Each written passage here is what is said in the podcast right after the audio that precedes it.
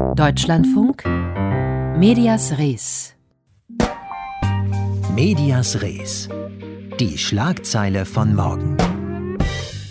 Hallo, mein Name ist Stefan Schmid und ich schreibe für die Dithmarscher Landeszeitung im Landkreis Dithmarschen an der Westküste Schleswig-Holsteins.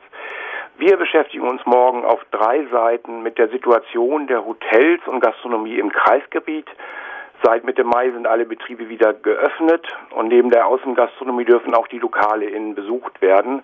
Wir sprechen mit den Verbänden und mit ausgewählten Hoteliers und Gastronomen.